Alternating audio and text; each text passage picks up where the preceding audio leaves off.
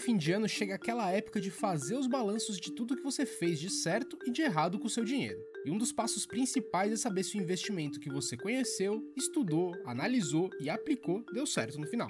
Sem nem olhar, você sabe que índice que se deu bem esse ano? A resposta é bem fácil, tá? Eu sou Rafael Martins e esse é o podcast de Educação Financeira do G1. Vamos lá, como já virou tradição por aqui no podcast, o Einar Ribeiro da Trademap mandou pra gente os rankings dos melhores e dos piores ativos de 2022. Tem renda fixa, bolsa, investimentos alternativos e eu vou deixar a listinha completa na matéria desse episódio que você acha lá no G1. Vai em g1.com.br/economia que vai estar lá a classificação. Aqui eu te adianto os destaques e converso com duas analistas para que você entenda direitinho o que aconteceu esse ano. E só um lembrete, para editar o episódio eu precisei cortar esse levantamento um pouquinho antes de terminar o ano, né? Então os resultados valem até o dia 14 de dezembro, tá bom? Na introdução eu perguntei qual que era o melhor índice do levantamento. O campeão de verdade é o índice de hedge funds, mas eu vou excluir ele porque ele representa muito pouco para nossa realidade aqui. Então o novo proclamado campeão, e a resposta que eu espero que você tenha dado, é o CDI. Nesse ano, que ficou marcado como o fim de um dos ciclos mais agressivos de alta dos juros do país, o CDI teve uma alta acumulada de 11,71%. Logo em seguida vem o IMA Geral, que também é um índice de referência para renda fixa, mas com outros papéis também pré-fixados, inflação, por exemplo, a alta foi de 8,18%. E em terceiro lugar veio a poupança, alta de 7,90%, quem diria, hein? Então antes de partir para qualquer coisa, eu acho que vale soltar a primeira entrevista desse episódio com a Marília Fontes. Ela é sócia da Nord Research e é especialista em renda fixa. A Marília passou 2022 inteiro batendo na tecla da cautela e apostando na renda fixa pós-fixada. O CDI liderando a lista é a prova de que ela estava certa. A gente conversou sobre o que aconteceu e quais são as perspectivas dela para frente. Vamos ouvir? Marília, dá para dizer que 2022 foi mais um ano da renda fixa? A gente teve um ano muito bom para a renda fixa e de muito fluxo para a renda fixa, né? Muitos investidores saindo de bolsa e de fundos multimercado e indo para a renda fixa, mas no quesito performance, foi um ano muito misto, porque, por um lado, você teve a renda fixa pós-fixada rendendo bastante porque a taxa Selic era alta, por outro lado, você teve os títulos pré-fixados e IPCA+, sofrendo marcação a mercado negativa. Então, foi um ano muito educativo, no sentido de mostrar para os investidores que a renda fixa não é tudo a mesma coisa e não se comporta de uma maneira só, né? Você tem alguns tipos de títulos e eles se comportam de uma maneira diferente, dado o ciclo econômico. E quais que eram as dúvidas que seus clientes tiveram para entender as recomendações? A dúvida principal era em qual tipo de título investir, né? Então, vou para o pré-fixado, vou para o IPCA+, ou vou para o pós-fixado? Essa sempre é a dúvida principal. E a chave, eu acho que para a gente decidir isso ao longo do ano, foram as eleições, né? A depender do que o novo governo ia montar de equipe econômica, de políticas e de promessas para o ano seguinte, você ia ter um conjunto de medidas fiscais, e se essas medidas fiscais fossem com mais gasto, você ia ter um juro maior, e se fossem com menos gasto, você teria um juro menor. Então, eu achei que a gente não ia ter muita assimetria e que era uma situação onde a gente não tinha como antecipar uma decisão e um resultado político, então eu preferi os pós-fixados. Mas teve bastante gente que entrou em pré-fixados, indexados à inflação, imaginando um cenário contido de fiscal, e agora acabou vendo oscilações aí, nos preços dos títulos e a queda do patrimônio. E ao longo do ano, qual que foi o racional para você fazer as análises dos ativos e permanecer nessa estratégia? Na verdade, não mudou muita coisa para mim, porque eu não tinha nenhuma ideia do que eu achava que ia acontecer ao longo desse ano. Por exemplo, eu não estava nem muito otimista, nem muito pessimista. Eu via simplesmente um cenário onde eu não sabia qual ia ser o desfecho e, portanto, eu estava na posição mais conservadora possível, que é a dos pós-fixados. Portanto, me eximi de tomar risco, né, e fiquei só nos pós-fixados. Por mais que você acredite em um cenário ou outro, se o preço não está favorável para esse cenário, é melhor você se isentar aí de tomar o risco. Então, foi isso que eu fiz. Eu não vi nenhuma assimetria de preço e também não vi nem de assimetria de cenário. Eu não estava muito confiante que ia dar errado, nem muito confiante que ia dar certo. Tá, e para 2023? Pelo que o mercado está esperando, a gente deve continuar com juros altos, né? O racional que você já tinha até aqui se mantém? Quando eu olho para o futuro, por um lado, eu tenho a impressão agora que a gente vai ter um gasto fiscal maior do que eu acreditava que a gente teria, então a gente vai ter uma política fiscal expansionista, que vai manter a inflação pressionada, é um cenário ruim, digamos assim.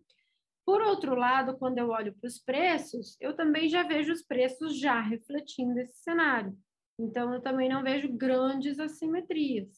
Então, eu não fico com vontade, por exemplo, de apostar que as taxas de juros vão subir, porque elas já estão muito altas, né? Você não tem assimetria de preço para apostar nisso. Então, eu ainda gosto dos pós-fixados, que são aqueles que, independente do cenário, você não perde dinheiro. São conservadores, por outro lado, estão rendendo pra caramba, né? Estão rendendo 1% ao mês, e você não tem que se posicionar, não tem que correr risco de nenhum dos lados. Se eu tivesse com uma posição um pouco mais otimista, achando que a gente ia ter uma política fiscal restritiva e responsável, aí você tem prêmio para apostar a favor desse cenário.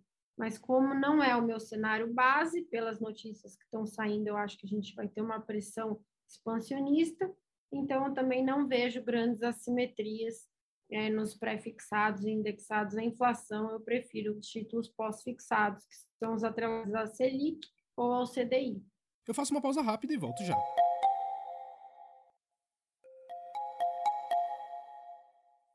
Tá certo, agora a gente vai pro lado de lá, que é quem vem mal em 2022.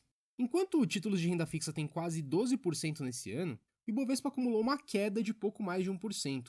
O índice de small caps, então, que são aquelas ações de empresas menores e que são mais voláteis e buscam um crescimento mais agressivo, tiveram uma queda acumulada de 20%. A bolsa, em geral, teve um ano bem turbulento. Começou super bem, mas devolveu quase todo o ganho ao longo do ano. Primeiro, lá no começo do ano, o Ibov foi para casa dos 120 mil pontos, porque boa parte das empresas brasileiras com peso no índice são produtoras de commodities. E você deve lembrar que no início do ano começou a guerra na Ucrânia. A valorização desses insumos e a restrição de outros produtores no mercado fez a cotação dessas empresas brasileiras disparar. Mas logo em seguida, lá para abril, o sinal se inverteu muito forte com o aumento dos juros nas principais economias do mundo. Dos 120 mil pontos, o Ibov foi para casa dos 96 mil. É quase 20% de queda em pouco mais de 3 meses. Já lá para o segundo semestre, a bolsa começou a andar de lado por causa da incerteza do cenário eleitoral. Mas nas últimas semanas ele voltou a desandar com uma perspectiva de aumento drástico dos gastos no novo governo Lula. E esse resumão que eu te dei agora vai ser mais desenvolvido na conversa com a Jennie Lee, que é estrategista de ações da XP. Vamos ouvir. Jennie, qual que é a sua avaliação geral da bolsa em 2022? Acho que não tem como falar de Bolsa Brasil sem primeiro falar o que aconteceu globalmente, em termos, falando de 2022, que teve vários eventos lá fora que afetaram muito a Bolsa Brasileira e, incrivelmente, na verdade, do lado positivo, eu diria, né? Esse ano lá fora foi marcado pela continuação de reabertura econômica pós-pandemia, então várias economias do mundo voltando à normalidade, e também pela guerra entre a Rússia e a Ucrânia, que a combinação dos dois, eu acho que culminou nesse problema de inflação global que a gente está vendo, não somente o Brasil, mas praticamente todas as grandes economias do mundo também tendo esse desafio. O Brasil acabou sendo um bom destino para os investidores que estavam buscando se proteger de preços mais altos. Por quê? Porque o Brasil é um mercado que a gente tem muitos ativos ligados a commodities. Então, por grande parte do ano, a Bolsa Brasileira foi uma das melhores bolsas do mundo, Chegou a subir 30% em dólares, e também muito forte em reais também, isso depois de um ano de 2021 super difícil, bem negativo, Só que a única coisa é que nessas últimas semanas, essa reta final agora de 2022, a gente voltou a ver a Bolsa cair de uma forma mais rápida, tanto que o Ibovespa já zerou os ganhos nesses últimos dias do ano todo, por conta agora de riscos domésticos. E logo depois as eleições todas as discussões sobre equipe econômica, teto de gastos, enfim, de forma geral, os riscos fiscais começaram a aumentar. Isso tem pressionado a Bolsa e por isso que a gente viu a Bolsa cair mais ao longo dessas últimas semanas e devolver bastante dos ganhos que a gente viu ao longo de grande parte de 2022. Tá certo, mas olhando aqui para o gráfico, o recuo mais expressivo não é o de agora, né? Mas esse entre abril e julho, que a gente passou da casa dos 120 mil pontos para os 96 mil. O que aconteceu nesse período? Lá no meio do ano, meados de junho, a gente começou a ver os mercados globais ficando cada vez mais preocupados com riscos de recessão econômica nas principais economias.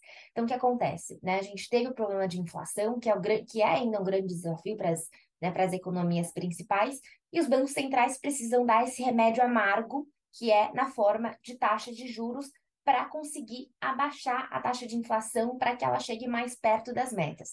Mas a dúvida que o mercado começou a ter é como que esses juros vai impactar a economia e será que ele vai desacelerar tanto que vai derrubar as economias numa recessão econômica? Além disso, a gente teve a China voltando forte com os lockdowns, com restrição de mobilidade. Então, essa combinação de medo de recessão nas principais economias, China fazendo lockdown, teve um impacto nos preços das commodities, porque a perspectiva é que, então, vai ter menos atividade, vai ter menos demanda por commodity e os preços acabam caindo por conta disso. Isso acaba impactando o Brasil justamente por a gente ter tanta sensibilidade em relação aos preços de commodities. Então, a gente viu um pouco de volatilidade ao longo de 2022 por conta de uma subida nos preços de commodities, principalmente por conta da guerra na Ucrânia, e depois os preços começaram a andar um pouco mais de lado por conta desses temores de que a gente pode ver uma desaceleração econômica daqui para frente. Jennie, eu queria falar agora sobre os papéis que mais caíram e os que mais subiram no ano. Só relembrando, as maiores quedas do Ibovespa foram o IRB Brasil, com menos 82%, Americanas com queda de 73%, CVC com queda de 69%, BRF com queda de 68% e Qualicorp também na casa dos 68%. Vou tirar as especificações de cada uma, mas no geral, o que aconteceu? Foi um movimento muito parecido com o ano passado. A gente tem entre as maiores baixas do ano nomes que nem Americanas, Méliuz, Magalu, Via, CBC, setor, que são nomes que a gente vê como setor de varejo, muito voltados para o consumo doméstico, que a gente teve um ano de ainda inflação em alta, bastante acima da meta, juros ainda subindo, então e também um crescimento econômico que surpreendeu expectativas, mas ainda também não foi um crescimento econômico super forte. Então, contexto macroeconômico mais difícil para o consumo, em que o poder de compra das pessoas foi corroído ao longo do tempo. Ao mesmo tempo, a gente viu essas empresas e outras sofrendo por conta de juros subindo. A gente tem as empresas que a gente chama de crescimento, que são empresas que têm grande parte do fluxo de caixa ainda projetados para o futuro. Então, ainda tem potencial de crescer daqui para frente e quando você traz esse fluxo de caixa que está no futuro para o valor presente, você precisa usar uma taxa de juros. Quanto maior essa taxa de juros, menor esse valor presente. Então, num cenário de inflação subindo, bancos centrais do mundo todo subindo juros, isso pressiona aí o preço, o valor justo dessas empresas de crescimento. Então, várias empresas de tecnologia, de e-commerce, outras empresas de outros setores também que são mais ligadas a crescimento futuro, sendo bastante pressionadas de forma geral ao longo desse último ano. Tá, e do lado dos que mais subiram? Eu vou retomar aqui também, foram Cielo com alta de 107%, PetroRio com alta de 75%, BB Seguridade com 63%, Hypera com mais de 50% e Assaí com 48%. Primeiro vou falar um pouco setorialmente, tá? Os setores que mais foram bem em 2022 foi petróleo e gás, utilidades públicas, que a gente chama de utilities em inglês, então elétrica, saneamento, e, por fim, bancos, setor financeiro. Petróleo e gás, por conta de todo esse processo de abertura econômica, guerra na Ucrânia, que elevou muito os preços das commodities. Então, petróleo e gás faz muito sentido. A gente vê como as melhores performances, não somente no Brasil, mas quando você olha lá para fora, também foi o setor que mais entregou retorno em 2022. Bancos, aqui no Brasil também, por ser um setor mais sensível a juros, mais para o lado positivo, é um dos poucos setores que conseguem repassar esses juros mais altos adiante, então conseguem navegar um pouco melhor, cenário de juros em alta. utilities, né, elétrica, saneamento, são negócios, são empresas que são mais resilientes, são mais defensivas no cenário macro, né? Então, ao contrário de varejo, por exemplo, porque a gente vê que a demanda continua, ele não é elástico, né? As pessoas não deixam de consumir eletricidade por conta né, de um macro difícil, elas continuam consumindo, então são empresas que são mais defensivas, têm a demanda mais constante, além disso, várias delas têm contratos atrelados à inflação, então eles conseguem navegar bem também custos maiores. Passando um pouquinho mais para o micro, a gente vê histórias, acho que um pouco mais particulares de cada empresa. Então, a gente vê Cielo como as empresas que mais subiu em 2022, uma empresa que se destacou muito quando você compara com os pares da mesma indústria, reduziu custos, conseguiu estabilizar a participação no mercado. Então, acho que uma história muito micro de eficiência de operação. Prio, acho que entra nesse setor de petróleo e gás, né? Hypera é um dos nomes também que a gente vê que é uma empresa que conseguiu entregar crescimento, conseguiu navegar bem o cenário macro, fez aquisições importantes e conseguiu, né, mostrar que ela é eficiente operacionalmente. E, por fim, Assaí, né, é um nome de varejo, mas está do outro lado das varejistas que caíram mais, né? Assaí é um nome de atacarejo que acaba sendo mais resiliente nesse cenário de que a inflação está subindo, os preços das coisas estão subindo, mas as pessoas vão buscar né, alternativas que são mais em conta. Então, a Assaí acaba sendo aquele setor mais específico dentro do varejo que acaba sendo mais resiliente em meio, novamente, ao cenário macro doméstico que foi bastante difícil em 2022. Jennie, para a gente caminhar aqui para o final, eu queria lembrar da nossa conversa aqui para o podcast lá no início do ano. Ainda tem alguns dias para o fim de 2022, mas o Ibovespa está em uma rota para terminar o ano mais baixo do que a projeção mais pessimista de vocês lá em janeiro. O que foi importante para que isso acontecesse? Uhum. Assim, eu diria que, de forma geral, a performance, quando você olha para a performance no ano, foi um ano que a Bolsa Brasileira surpreendeu expectativas. Isso porque a Bolsa Brasileira foi uma das melhores bolsas, chegou a ser uma das melhores bolsas do mundo, continua sendo, apesar dessas quedas que a gente está vendo nesse último mês, isso por conta de um macro global lá fora muito difícil, né? Guerra, lockdowns da China, recessão nos Estados Unidos, e o Brasil acabou se tornando aquela região, aquele mercado que no relativo, apesar dos seus problemas, estava mais bonito do que o resto, estava um pouco melhor do que o resto. O investidor estrangeiro entrou com muita força no Brasil, isso acabou sustentando as altas na Bolsa. Então, a gente vê que foi um ano que a alta da Bolsa foi sustentada por conta do fluxo de estrangeiro muito forte. Então, de forma geral, acho que foi uma surpresa positiva. Mas realmente agora a gente está entrando num cenário mais difícil, que acho que todo mundo também se surpreendeu um pouco, né? Antes das eleições, acho que o mercado de forma geral, principalmente o estrangeiro, estava esperando um resultado até um próximo governo um pouco mais pragmático, e recentemente a gente começou a ver sinais cada vez mais negativos, e o cenário para 2023, principalmente em relação à política fiscal, tem ficado cada vez mais incerto, cada vez mais nebuloso. Então, a gente sempre fala, né? Fazer projeção, a gente usa as hipóteses e os fatores que a gente tem hoje, né? Mas essas coisas vão mudando ao longo do tempo, níveis de valuation, juros, o cenário vai mudando ao longo do tempo. Tá, e para esse ano que vem, onde que está seu olhar, as suas preocupações? A gente está vivendo um momento de arrumação interna ainda, né? Não tem os nomes das equipes econômicas, por exemplo, mas tem algumas coisas equacionadas para o ano que vem, como o cenário externo. Os números da inflação americana vieram melhores, por exemplo, que aumenta aquela possibilidade de não ter um freio enorme na economia, que eles estão chamando de soft landing, né? E tem a China melhorando aí também. Qual que é a sua avaliação? Claro, eu vou até discordar de você, que você falou de soft landing para os Estados Unidos. Acho que esse não é um cenário base para a gente. A gente vê riscos de recessão nos Estados Unidos, na Europa também aumentando cada vez mais, tanto que ontem a gente viu um discurso do Powell que a gente interpretou como mais duro, né? Apesar de uma alta, de uma diminuição no ritmo de alta de juros, ele deu um discurso mais duro no sentido de os juros vão ficar mais altos por mais tempo e os riscos da economia americana entrar numa recessão ou uma desaceleração econômica mais forte, né, estão aumentando, né? Europa também. A Europa está no meio de uma crise energética, no meio da guerra na Ucrânia, então eles têm chances muito maiores de entrar numa recessão para 2023.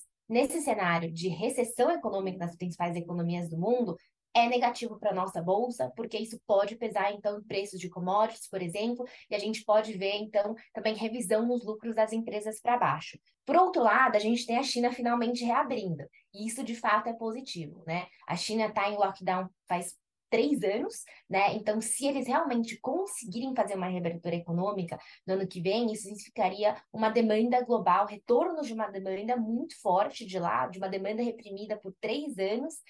Então, a gente pode ver uma demanda muito forte por commodities, por produtos, por serviços, viagens. Então, isso pode ser positivo para a economia global como um todo. A dúvida é como que a China vai conseguir fazer isso, né? A gente acabou, na verdade, de escrever um relatório falando que essa reabertura econômica da China provavelmente não vai ser linear, porque à medida que ele vai flexibilizando, provavelmente a gente vai ver novas ondas de Covid, mais disrupções, algumas restrições pontuais. Então, provavelmente vai ser um abre e fecha que nem a gente viu nas outras economias que abriram ao longo desses últimos 2 anos. Então, um pouco de volatilidade ainda. Mas a gente vê que para 2023, a direção, né, de reabertura parece que é nessa direção que o governo está caminhando e isso pode ser positivo para a Bolsa Brasileira também. E o que já dá para dizer do Brasil mesmo, com todas essas ressalvas de um momento de indefinição?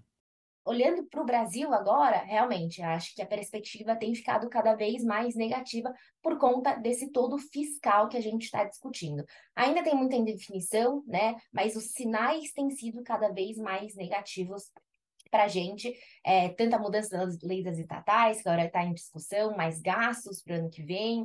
Então, de forma geral, resumindo, por conta de riscos de recessão lá fora, riscos fiscais do Brasil, acho que a gente tem uma visão de cautela para 2023, tá? Uma visão mais negativa quando a gente olha para o ano que vem. O nosso cenário base para o Ibovespa é o Ibovespa terminando o ano em 125 mil pontos, que é um upside, hoje deve ser um upside de 15%, 20%, dependendo do nível que você pega o Ibovespa esses dias, mas significa um upside de 15%, 20%, mas com uma taxa de juros a 13%, 14%, né? Então, acaba sendo até um pouco difícil de você justificar se você consegue uma renda fixa já em dígitos muito altos e com riscos altistas também, né? A gente, um mês atrás, os economistas estavam, o próprio mercado estava projetando corte na taxa de juros no Brasil, e agora esse corte já foi removido das projeções e os riscos é de até uma elevação. Então, acho que realmente, de forma geral, acho que é uma visão mais cautelosa para a Bolsa em 2023, mas não significa que não tem oportunidades, porque o Brasil continua muito barato, tá? A gente não falou muito sobre isso, mas a gente tem falado dos últimos 2 anos bastante. O Brasil está muito barato, preço por lucro negociado a patamares muito baixos, comparado à nossa média histórica, comparado aos mercados lá de fora. Então, tem oportunidades bastante descontadas, mas não é um cenário de você comprar bolsa como um todo ou comprar qualquer papel que está barato. É comprar histórias que são mais resilientes, teses de investimentos que a gente vê que devem navegar melhor esse cenário de bastante risco global e doméstico. Agora que o contexto está um pouco mais claro, vai a lista dos investimentos mais importantes e alguns comentários. Como eu disse, CDI na liderança com 11,71%, IMA Geral 8,18%, Poupança 7,9% e o IDIV, que é o índice feito de ações na bolsa focadas em dividendos, também teve uma alta de 7,22%. E aí acabou o campo positivo. O IFIX, que é o índice de fundos imobiliários, tem uma queda bem leve de 0,1%. O Ibovespa queda de 1%, como a gente já falou. O dólar Petax teve queda de 4,3%. O ouro teve queda de 9,09%. O euro Petax teve queda de 10,03%. O índice de small caps de 20,73%. E o índice de BDRs, que é o BDRX, teve queda de 24,64%. E na lanterna absoluta, você também já deve saber, tá o Bitcoin. Com todas as crises de confiança no universo de criptoativos e a aversão a risco no mundo inteiro, a principal criptomoeda teve queda de 64,76%. E eu te lembro mais uma vez que a lista de melhores ETFs, fundos de ações e fundos multimercados estão na matéria desse episódio lá em g1.com.br/economia. Esse é o episódio de hoje. Na semana que vem tem um tema diferente aqui para você. O podcast de Educação Financeira está disponível no G1, no Globoplay ou na sua plataforma de áudio preferida. Então não deixa de seguir o podcast no Spotify ou na Amazon, de assinar no Apple Podcasts, de se inscrever no Google Podcasts ou no Castbox, ou de favoritar a gente na Deezer. Assim você recebe uma notificação sempre que um novo episódio estiver disponível. E não deixa de avaliar o podcast na sua plataforma preferida também. Eu sou Rafael Martins, eu assino o roteiro desse episódio e a edição é do Gabriel de Campos. Um abraço para você e até a próxima.